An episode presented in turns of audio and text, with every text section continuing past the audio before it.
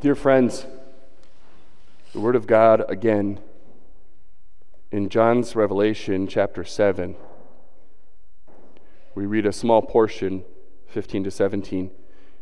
Because of this, they are in front of the throne of God, and they serve him day and night in his temple. He who sits on the throne will spread his tent over them. They will never be hungry or thirsty ever again. The sun will never beat upon them, nor will any scorching heat, for the Lamb at the center of the throne will be their shepherd. He will lead them to springs of living water, and God will wipe away every tear from their eyes. The word of the Lord. Grace and peace to you from God our Father and from our Lord and Savior Jesus Christ. Amen. Doctor, I'm afraid to die. I'm afraid of what's on the other side. And I know you're a Christian, so what's it like? The doctor hesitated. And as the story goes, his dog, I'm not sure where the dog was at the doctor's office, but the dog was scratching at the door. And finally, he let the dog in and it burst and jumped on the doctor, licking his face. And then the patient said, Don't you have any comfort for me? The doctor said, You see what my dog did just there? The dog didn't know it was on the other side of the door. The dog only knew that her master was here.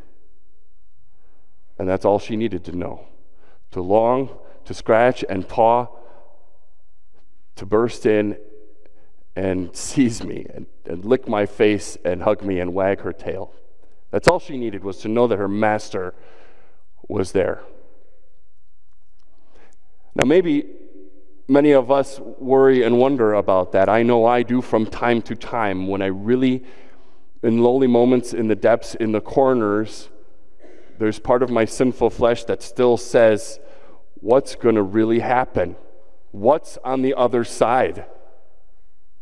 Is everything that you live and teach and breathe and preach and drink from the scriptures, Seth, is that really true? And what we read in Revelation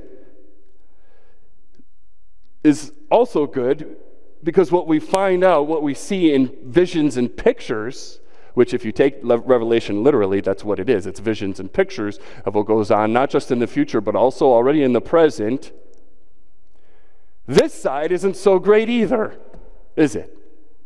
Just watch the news. Just look at the warfare and the rumors of war that we thought maybe died with the last century. No, things rear their ugly heads again because, as it turns out, we still live in a world of sin and ugly consequences. And in the book of Revelation, you see this in the picture of these seven seals that are opened, like envelopes, opened up, letters from God. But instead of nice messages, you get for the first four seals in Revelation chapter 6 that are opened up, you see four horsemen. Most of them threatening, if not all. We're not sure about that first one, the rider on the white horse who wears a crown and carries a bow. That may be gospel conquest into all the world, or it may be false doctrine. Either way, we know both of those things go out into all the world in the last times. The next seal opens, and the, the rider on the fiery red horse with the great big sword goes out to bring bloodshed and warfare. So that's all going on. And then the third seal is opened up, and you've got the rider on the black horse with scales in his hand, bringing famine, and everyone suffers. And then the fourth seal opens up, and you see the rider on the pale horse who comes and hell follows with him, and he brings disease and plague and pestilence. Then the fifth seal opens out, and the martyrs cry out, When, O Lord? How long? When are you going to judge the world? And then the sixth seal opens up, and, and all kinds of crazy things happen in, in the heavenly bodies and in the skies. And then the rulers of the world go and hide because they're afraid of the judgment of the Lamb. And before the seventh seal opens up, where there's a, about a half hour of silence, and then you get a whole number, a whole set of sevens, seven angels who come out blow, blowing their trumpets, you get an intermission. Thank you, God. Thanks for giving John an intermission in his vision, because it's a nice thing. It's really good. You get the 144,000, a symbolic number. We know it's symbolic because in the next scene they're, they're called um, countless. So it's a symbolic number of the believers, the church militant who are ready to march out for warfare in this world. And then you get our text. And as it turns out, on the other side, for those who trust in Jesus and want to be near him, those whom Jesus wants to be close to him and who love him, the other side turns out to be pretty great. And I'm understating pretty greatly. And I love this because I'm going to try and restrain myself. I could go on for, for quite a while because all I get to do today is talk about heaven. You want to hear about heaven? I hope so. That's what today is all about. We simply get to look at heaven because God turns heaven inside out in this, in this um, vision, in this intermission in John's visions. And if you're ever wondering what it looks like on the other side of heaven, Revelation 7, verses 9 17 is your chance. This is how God paints the picture. So I like to say, meanwhile, no matter whatever you're going through, whatever you're facing, however hard life is, or joyful even, meanwhile, in heaven, meanwhile, in heaven, who's going to be there? And what's going to be the best part? That's all I'm going to talk about is who's going to be there and what's going to be the best part. So the first question, who's, who made it in, who's going to be there? Uh, before we do that, look, look at how many made it in. You, you can't. It's countless. We don't know. I think 144,000 you could count. It would take some time. But the numbers of the people breaking in, popping into heaven from the outside like popcorn, if you were in the inside looking out, would be countless. And they just keep on coming. And they're wearing these white robes and they're waving their palm branches. Where are they coming from? John doesn't know. He needs to return the question. You tell me, elder. I don't know. And as as it turns out, they're coming from every nation, from every tribe, from every race, from every language. And that's pretty good on its own, because as it turns out, there's been a little bit of uh, angst and frustration between nations and languages and people of different ethnicities and all of that. Well, heaven, you're not going to have that. It's going to be love for all of, all of those people, including Germans, including Africans, Asians, including Americans. You haven't been written out of this picture, you've been only included. Who are they? Well, well John didn't know. Is there anyone I know? Well, now we're getting closer to, to who's going to make it. The people here, the people who come into heaven, at a steady pace. They're coming out of the great tribulation, and we don't need to manufacture seven years of tribulation. That's not in the Bible. The apostles said we must go through many tribulations to enter the kingdom of God. Jesus said a great tribulation would start. All the, all the signs of the end times are there. As people are coming out of this sinful world with its sinful consequences, John is told these are the people who've done their laundry. These are the people who've washed their robes with a lot of laundry detergent? No. What's the cleaning agent? It's the blood of the Lamb. These are the people who went to the laundromat of Jesus Christ, who poured forth blood from the cross, and who stated from the, the cross, Father, forgive them, as people who have gone. Now, normally, if you wash something in blood, I'm guessing it turns out pretty red and stained, and you wouldn't normally do that. Note the spiritual picture. You brought your sins to the laundry of Jesus Christ, and you've washed them in His forgiveness, and they've come out white, meaning clean, spotless, without blemish. No more sins are stuck on you. And so, if there's anything I have to ask you today, when it comes to this text about this place is have you been doing your laundry?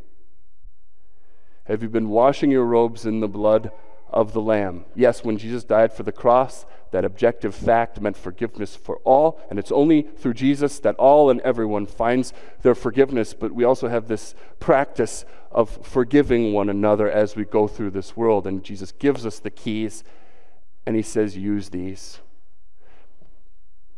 And a person of faith, a friend of faith, goes and finds other friends of faith and doesn't let a friend of faith doesn't let other friends of faith forget their faith. Are you doing that kind of laundry? Are you washing your robes in the blood of the Lamb, actively seeking and giving forgiveness and helping others through it? Maybe wandering sheep, maybe people you love that you know your good shepherd loves. Because you know what it means? Seeking out those people who are buried in sin and guilt and using the keys. You know what it means? It means everything in, in our sermon text. It's, it means heaven. So I'd still like to tell you what the best part is. You might be wondering, well, there's some contenders here. First, there's the song of joy and praise. But the best praise is proclaiming what Jesus has done. And even in heaven, they're not just saying, God is great, God is good, but they're saying, salvation belongs to, literally, salvation belongs to our God in our translation. Salvation is from God. It's not enough to say that Jesus Christ died on the cross for our sins and went and did it, but also let's not forget that God the Father put this plan together out of his love, out of his grace and compassion for you. Jesus carried it out on the cross, poured forth his blood, and his Holy Spirit is still working in your heart, opening it up to those truths. Just as it did, just as the Holy Spirit did when you were first justified he continues to sanctify you and grow you in your faith and grow you in the truth. Now that's that's pretty good to know that in heaven the songs don't stop. The music only gets more brilliant and bright and still teaches about the salvation of God. But singing isn't the best part. Other possibilities might include this what won't be in heaven? There won't be hunger, there won't be thirst. I got to tell you, that's pretty meaningful to someone who is always hungry all the time. We have a member at our church who's in a rehab facility who, for fear of food getting trapped in his lungs, water getting trapped in his lungs, has a tube. He's always hungry because his stomach never gets filled. He doesn't get to put things in his mouth besides for ice chips. Don't take your food for granted. But also, understand there is a place where no one hungers, no one thirsts, where you don't have to worry about your next meal and where it comes from. In a certain sense, that's already true because you have God the Father who's taking care of you. But it's not going to be a need. You're going to have this superpower of no hunger, no thirst. But that's not the best part. Something else that didn't make it is scorching heat. Now, that make, makes a great difference to those who are living in the wilderness, in the dry desert land, like some of the recipients of John's writings, like many of the believers over time out, out in the wilderness, out in the, dark, out in the desert. But also think about what this means for those who know what happens if you don't believe in Jesus and if you deny the Lamb. What kind of scorching heat that will mean in hell. There's none of that in heaven. So let's not take it for granted. The fact that you won't even be in hell is a really good thing. But it's still not the best part. The best part may be that weeping is gone. He who wept tears for his friend Lazarus, who knows what it feels like to lose a loved one, he who mourned over the, the impenitence of Israel as he approached and said, "O Jerusalem, O Jerusalem, how long I, how I long to gather you under my wings as a hen with its chicks, but you, you were not willing." He knew he knows tears, but with a woolen tissue of Scripture here, he says, "In heaven." Those tears will be wiped away permanently. Just imagine that. No sadness. But still, the, the best part of heaven is coming. It's this. It's the focus of the whole picture, of the whole vision. The best part of heaven is the Lamb is there. The Lamb of lambs and the King of kings who sits on the throne before all. They're all surrounded um, around him, all the heavenly hosts, including saints and angels, these mighty angels, these four living creatures, and everyone popping in from the great tribulation. They're all surrounding him, waving palm fronds of celebration because he is what matters. From him emanates the peace and the gladness and the joy and the happiness. Without him, even with all these other things, the deprivation of tears, hunger, and thirst, and, and and scorching heat, all the good things that are there wouldn't matter because without Him, we wouldn't have our Jesus who saves. That's who the Lamb is. He's the focal point, He's the most important part. And He spreads His tent over them. It's a, it's a new special presence that Jesus will have never had with His people before, but that He earned that he'll live among them in a very special way. You thought Christmas was good when Jesus was there in the flesh before these rustic sinners who got to go and see him and sing his praise and go out and tell. It's worth naming your church after Uh, an occasion like the first Christmas. You thought Holy Communion was good, where you get to taste and see forgiveness, his blood and his body under the bread and the wine. Nothing about heaven. Being right there near the one who loved you so much and still loves you and will never stop loving you. This is the best part. And the figure changes.